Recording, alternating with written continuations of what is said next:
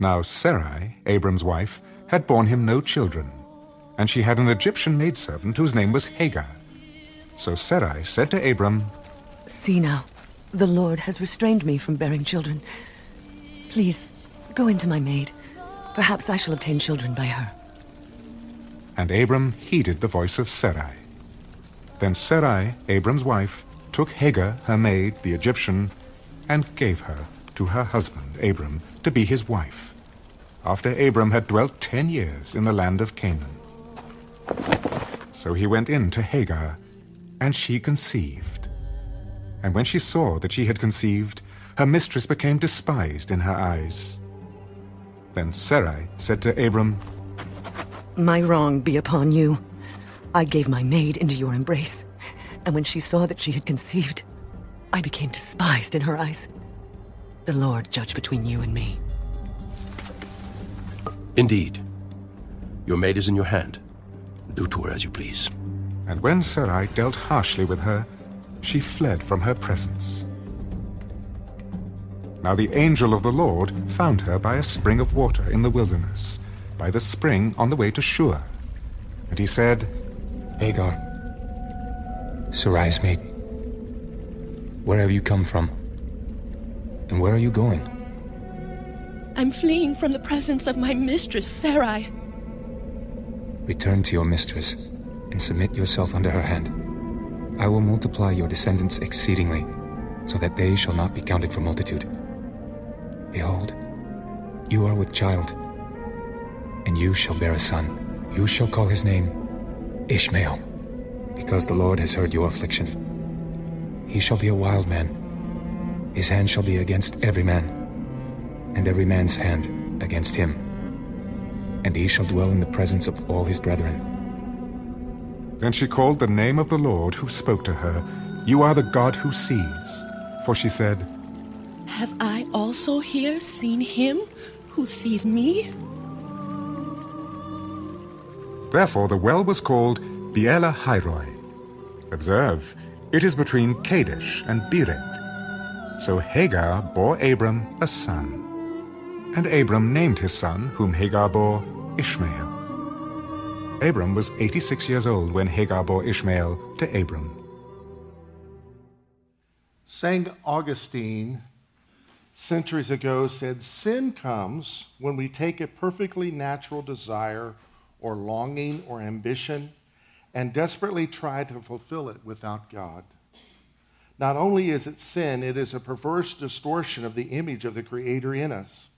All these good things and all our security are rightly found only and completely in Him. What a story. A man named Abram had been visited by Almighty God several times and given promises concerning his descendants that he would be blessed with a son, a seed that would bless all the nations of the world. That's a messianic promise. That from him would come a nation of people who would grow so numerously, could be compared to the numbers of stars and grains of dust in the earth. And then it didn't happen. He was promised a land with borders that are probably could be called half the Middle East that would belong to his descendants. And then a famine came and he left. He wrestled with unbelief, doubt, and fear. At one point, when they fled from the famine to go to Egypt, he made a plan to save his own skin that would have put his wife in the middle of Pharaoh's harem. But God came to her rescue. He was the one that heard these words of promise. Sarah, up to this point, there's no recording of her having heard them. But similar to Adam, it was his job to report these words of faith to her. At one point, he believed God, and God declared it to him for righteousness, uh, accounted it to him for righteousness because he believed him. And then in the same chapter, he has doubt and asks God for, for more proof for these promises. And the Lord cuts a blood covenant with him while he is asleep, sealing the deal that God himself is responsible for these promises. And here we are in chapter 16, where Sarah, Sarai at this time, has this idea you know, we're getting up in years and still no child. Maybe my servant, my Egyptian maid, where did they get that maid? From that trip to Egypt. That maid was payment. I mean, Abram pimped his wife out, basically, and that maid was one of the payments given to him to bless him. And when Pharaoh ran them off, he just let them keep everything that they had. So this maid was a, was, was a reminder of that. So was Sarai struggling with unbelief in Abram's devotion and love for her? Was she putting him to the test? Ladies, don't ever do anything like this to your husbands. We are carnal creatures without Jesus. You might be disappointed.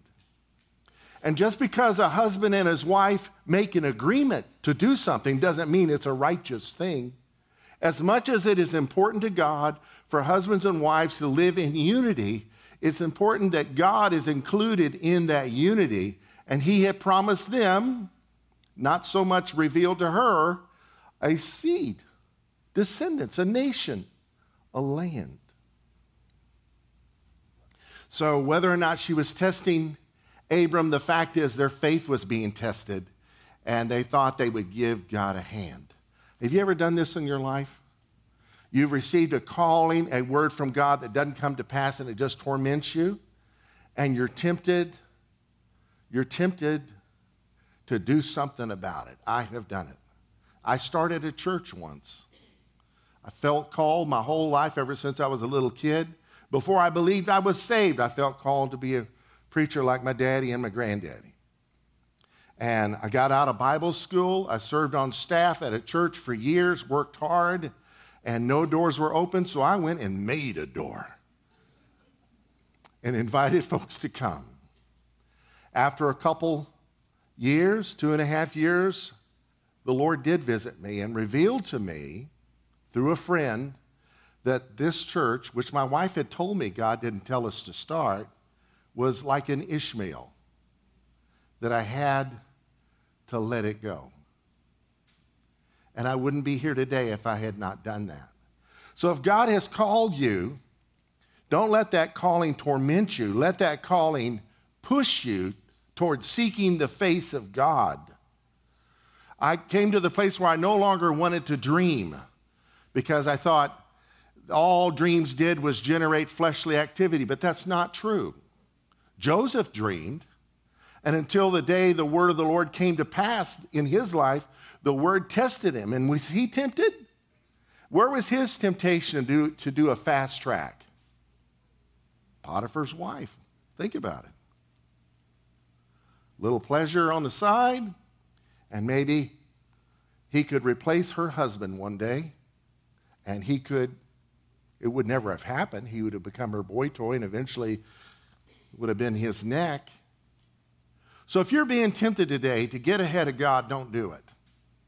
If you're tempted today to run from God because you're tired of promises that aren't fulfilled, don't do it. Stay faithful to Him. Seek His face. Don't stop dreaming, but submit those dreams to Him in prayer, and He will do it. If I stop right here, that would be the, a good sermon, but I'm not going to stop just yet. Got a few more minutes. Welcome to our journey through the first book of the Bible. We're calling it Jesus in Genesis. We're looking for the gospel everywhere in this book. And today we're in chapter 16. Where in the world is this gospel? Well, let's just kind of look at the story. The gospel is received into our lives by faith. That song we sang, Amen, Amen, Amen in English means so be it, or I agree, or so let it be done, so let it be. But in Hebrew, amen means to believe. Believe. So, how does faith operate?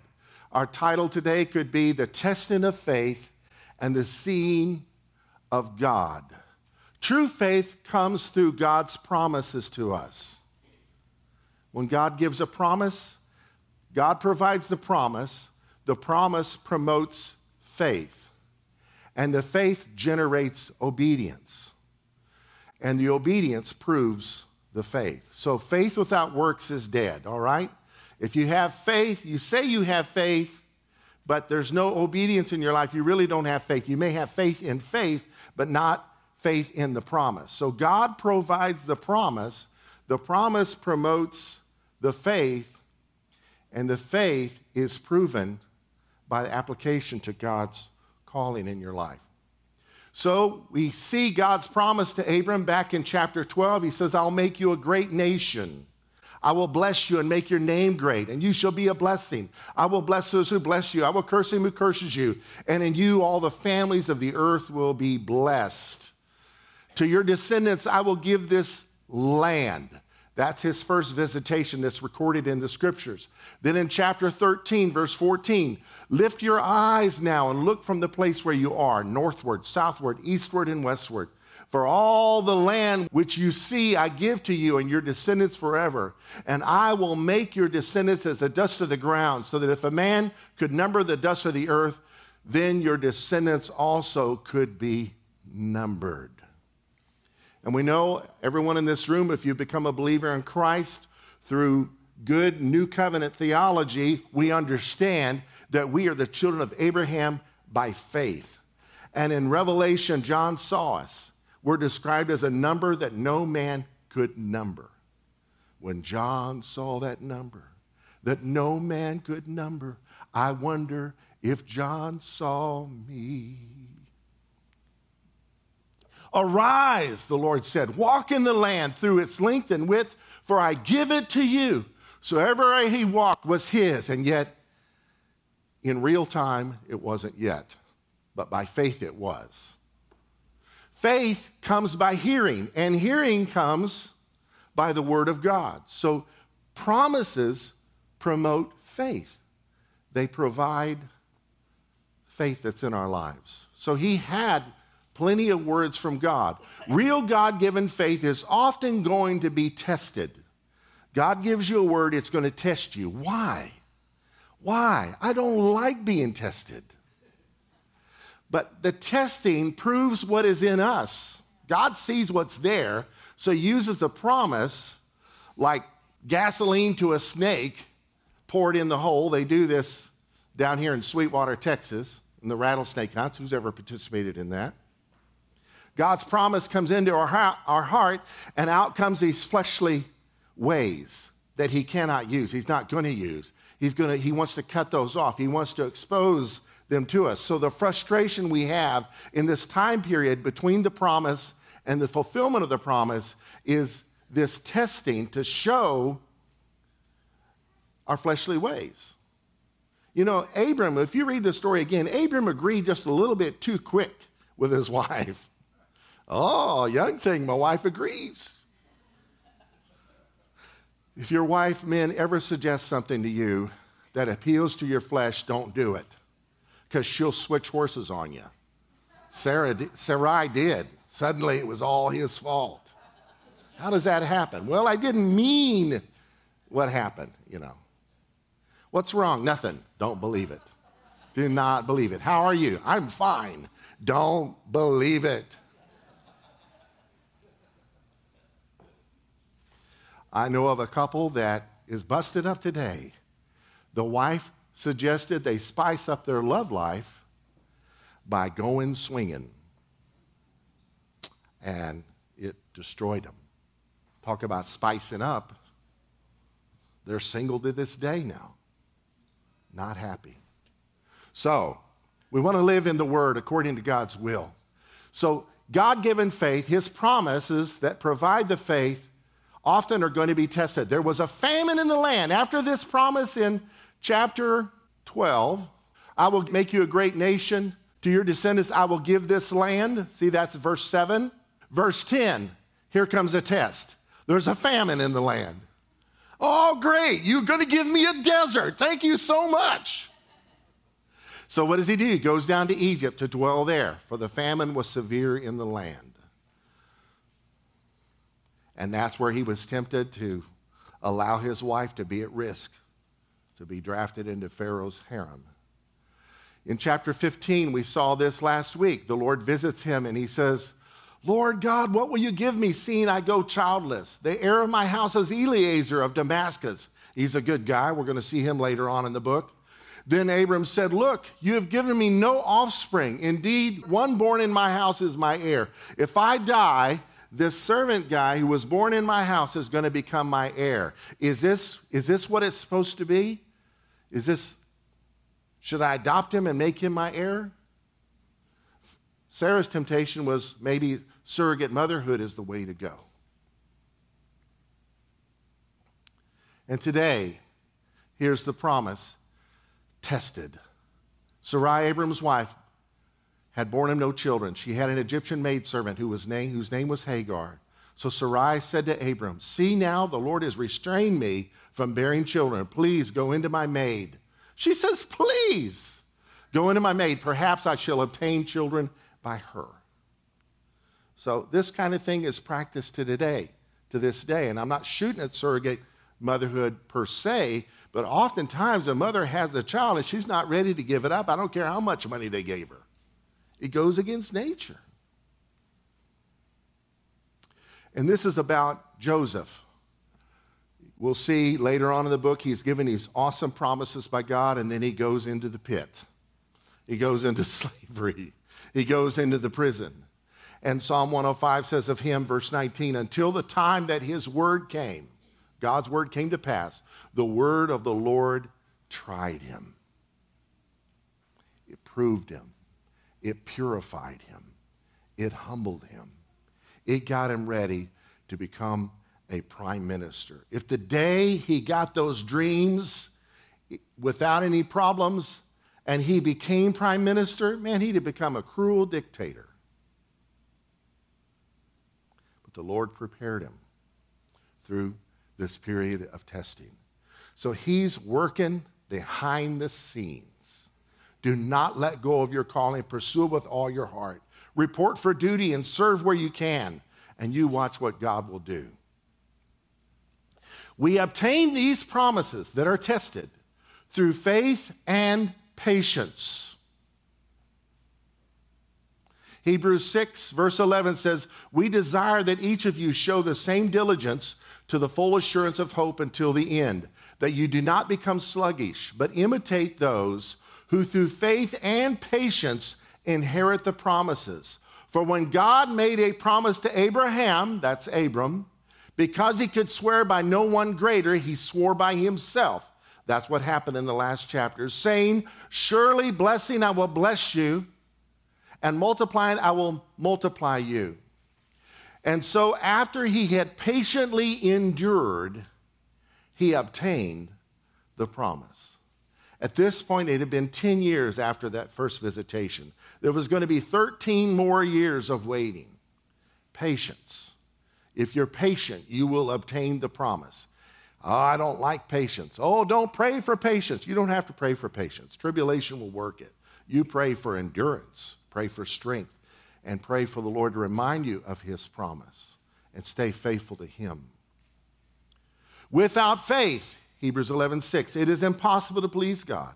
For he that cometh to God must believe that he is, and that he is a rewarder of them that diligently seek him. Diligence implies a careful focus, it implies patience, not stopping, not quitting. Maybe years ago in your younger days, you received a calling from God and you grew impatient you got hurt, you got wounded, and you quit. Get back up. You're not too old for the Lord to use you. There's a word for you today.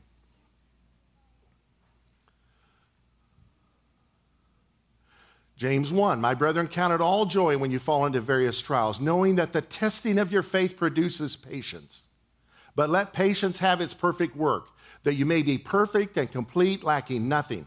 If any of you lacks wisdom, let him ask of God, who gives to all liberally and without reproach, and it will be given to him.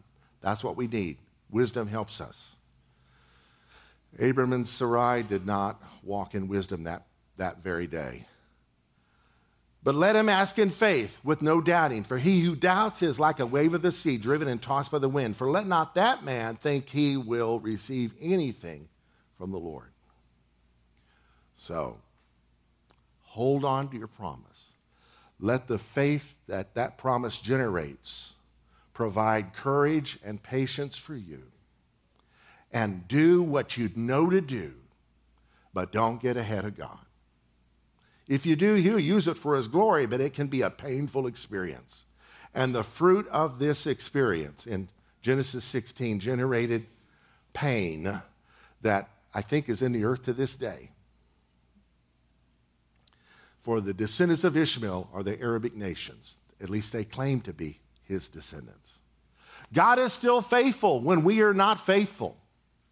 This is awesome. Oh, I've blown it now. It's too late for me. Some preacher told me that. Don't believe it. It's not biblical.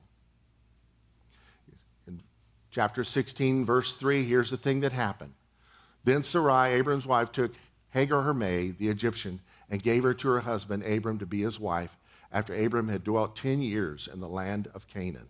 They've been waiting 10 years. So he went into Hagar a little too eagerly, I think, and she conceived. God is pro life. If you sow seed, there's going to be a harvest. And when she saw that she had conceived, her mistress became despised in her eyes. Oh, Sarai did not see this coming. Then Sarai said to Abram, My wrong be upon you. She switched gears on him. I gave my maid into your embrace, and when she saw that she had conceived, I became despised in her eyes. She probably rubbed her belly. Oh, I'm having a baby. How's your belly doing? The Lord judged between you and me. She threw it all at his feet. And what did he do? He wimped out.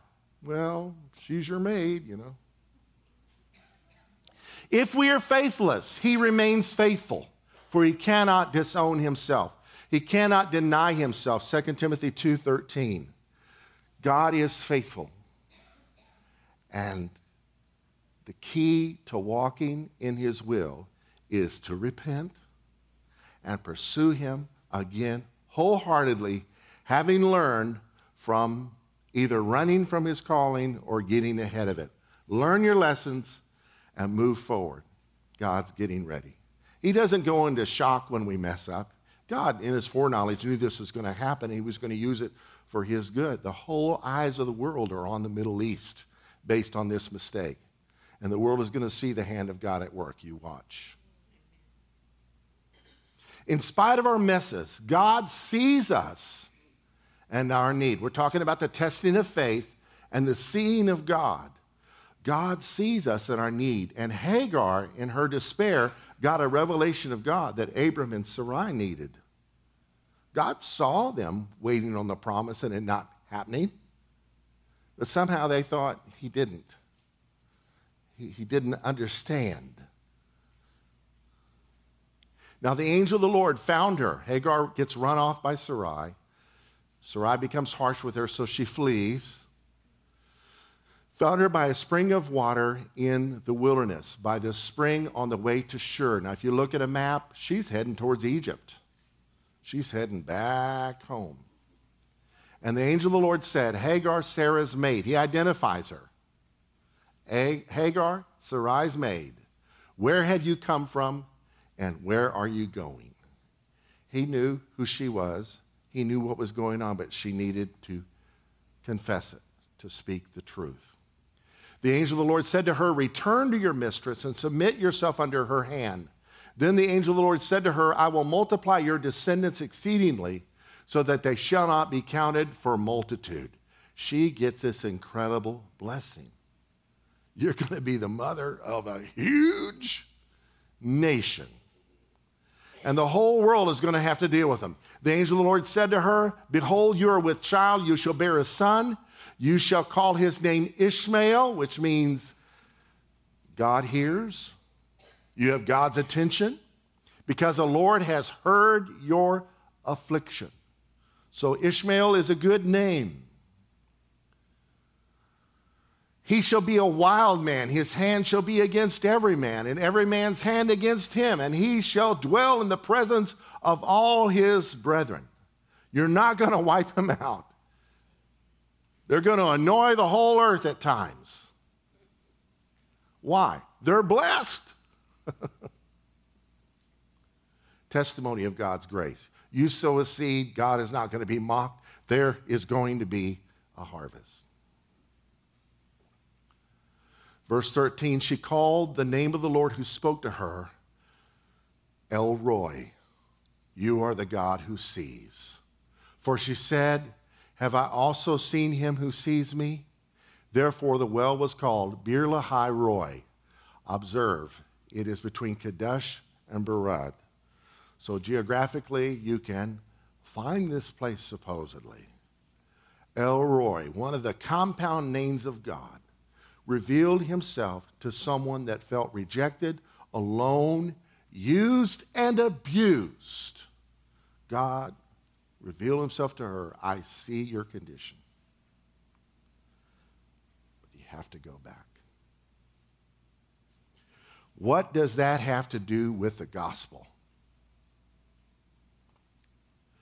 Well, the angel of the Lord, some believe, was a theophany, a representative of God in angelic form. Some people believe a Christophany, a representation of Jesus Christ in, angelic form. I just go with what the scripture says. The angel of Yahweh, Jehovah's angel, his messenger, who's there to communicate the heart of God so he can speak as God's representative in the first person. He saw her need. And his approach to her, I see paralleling Jesus' approach to humanity. He declares, Blessed are the poor in spirit, for theirs is the kingdom of heaven. Blessed are those who mourn, for they shall be comforted. Blessed are the meek, for they shall inherit the earth. Blessed are those who hunger and thirst for righteousness, for they shall be filled. So here's this angel communicating the heart of God for this person who was physically thirsty, no doubt spiritually thirsty, mourning, saddened, feeling very poor in spirit, communicating God's love and compassion for her. Yet he gives her the bad news that you have to go back. You have to walk out this. You can't be having babies in the wilderness by yourself. Go back home. Now, 13 years later, here she is on the road again, but that's another part of the story. So while Jesus speaks these blessings, then he gives us the bad news that we can't live our self centered ways. We've got to not resist evil people if someone slaps you on your right cheek, turn the other to him also. If someone wants to sue you and take away your tunic, let him have your cloak also. Whoever compels you to go one mile, go with him two. Give to him who asks you, and from him who wants to borrow from you, do not turn away. Maybe you've loaned something to somebody that has ripped you off, and you feel like a jerk or you feel like a loser. No, you're just communicating the heart of God. You're doing what God calls you to. You'll be blessed. You've heard it said, You shall love your neighbor and hate your enemy. But I say to you, love your enemies. Bless those who curse you. Do good to those who hate you. Pray for those who spitefully use you and persecute you, that you may be sons of your Father in heaven. For he makes his sun rise on the evil and on the good, and sends rain on the just and on the unjust. For if you love those who love you, what reward is that to you? Do not even tax collectors do the same? And if you greet your brethren only, what do you do more than others? Do not even tax collectors do so? Therefore, you shall be perfect, just as your Father in heaven is perfect. What is this call to perfection? It's to be like our Father, to show kindness to people that are not worthy. Go back and serve Sarai, who set you up. Go back and serve Abram, who sinned against God's plan and got you pregnant. Go back. You're going to be blessed. That same heart of God is communicated by Jesus. You're blessed when you're poor in spirit. You're blessed when you mourn. You're blessed when you hunger and thirst for righteousness. But do good to those who do harm to you. Pray for those who curse you and spitefully use you. If they compel you to walk with them a mile, walk with them two miles. What was that? Well, in that day and time, before, you know, machinery, foot soldiers in the Roman army had to carry all their gear, right? Their armor, their backpacks, their provisions, their goods, their weapons. And they had the authority to draft people right off the street. Can you imagine going to the store to get some bread for your wife and you come home an hour late and the wife says, What happened? Well, I got drafted by a soldier, had to carry his pack for him a mile. Well, it's just a mile. Why are you so late? Well, when you walk away a mile, duh, you got to walk back a mile, right? Jesus said, if that happens, give him two miles, which creates a four mile journey, right? I think if you haven't got the point of the sermon, I'm going to stop anyway because it's not going to work. But uh, I'm going to try one more time, okay? The angel told her she had to go back and serve Sarai. She had to go back and, and fulfill her duties to Abram's household. But she was going to be blessed. Jesus, who's not an angel, who's the Son of Almighty God, came and communicated the love of God to us, died for us on the cross, and delivered good news to us, which had information in it that you may consider to be bad news. The good news is you're blessed when you mourn. You're blessed when you're poor in spirit. You're blessed when you're persecuted for righteousness' sake. You're blessed when you hunger and thirst after righteousness. But you must be kind to those that are not worthy. You must serve those beyond what they ask you to. You must give to those who ask to borrow from you. You're going to be blessed in the long run. That's the sermon. Let's pray. You guys going to sing the blessing song again? Yeah. Can we do it? All right. Father, I thank you for your word. I thank you, Lord, for the gospel that we see, the pictures of Jesus we see from these parallels in this incredible book. Probably the book that's read more than any other book in the Bible because everyone that's ever tried to read the Bible has at least read the first book before they quit. Lord, I pray that you would speak to our hearts. Give us a hunger for your word. Help us to see your blessings in our life that come to us through your promises are for us, they're not against us. And that the time period of waiting for the fulfillment of those promises are for us, they're not against us. The people that we see are in God's way are actually being used by God to make us more like his son. Lord, we pray that we would receive your blessings in every way and your commissions to serve you when it's easy and to especially serve you when it's hard.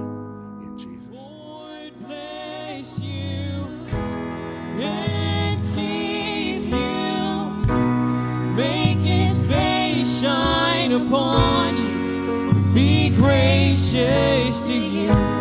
Lord,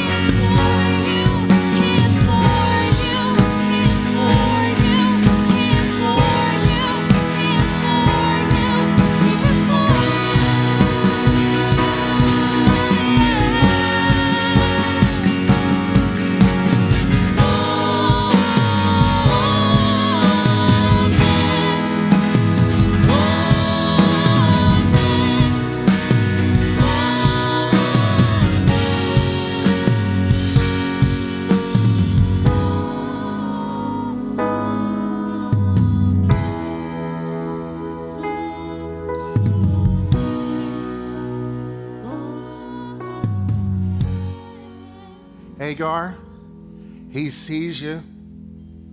Abram, he sees you. Sarai, he sees you. Yeah, he sees the mess you've made. He sees what you've done. He sees what's been done to you. And he sees his promise. And I think there's some people in this room that have been told you have messed up and been disqualified for the call of God on your life or someone else messed up.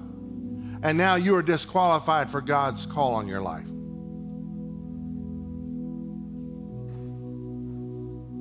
Talk to me. Talk to me.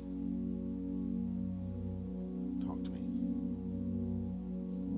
Amen. God bless you. God bless you.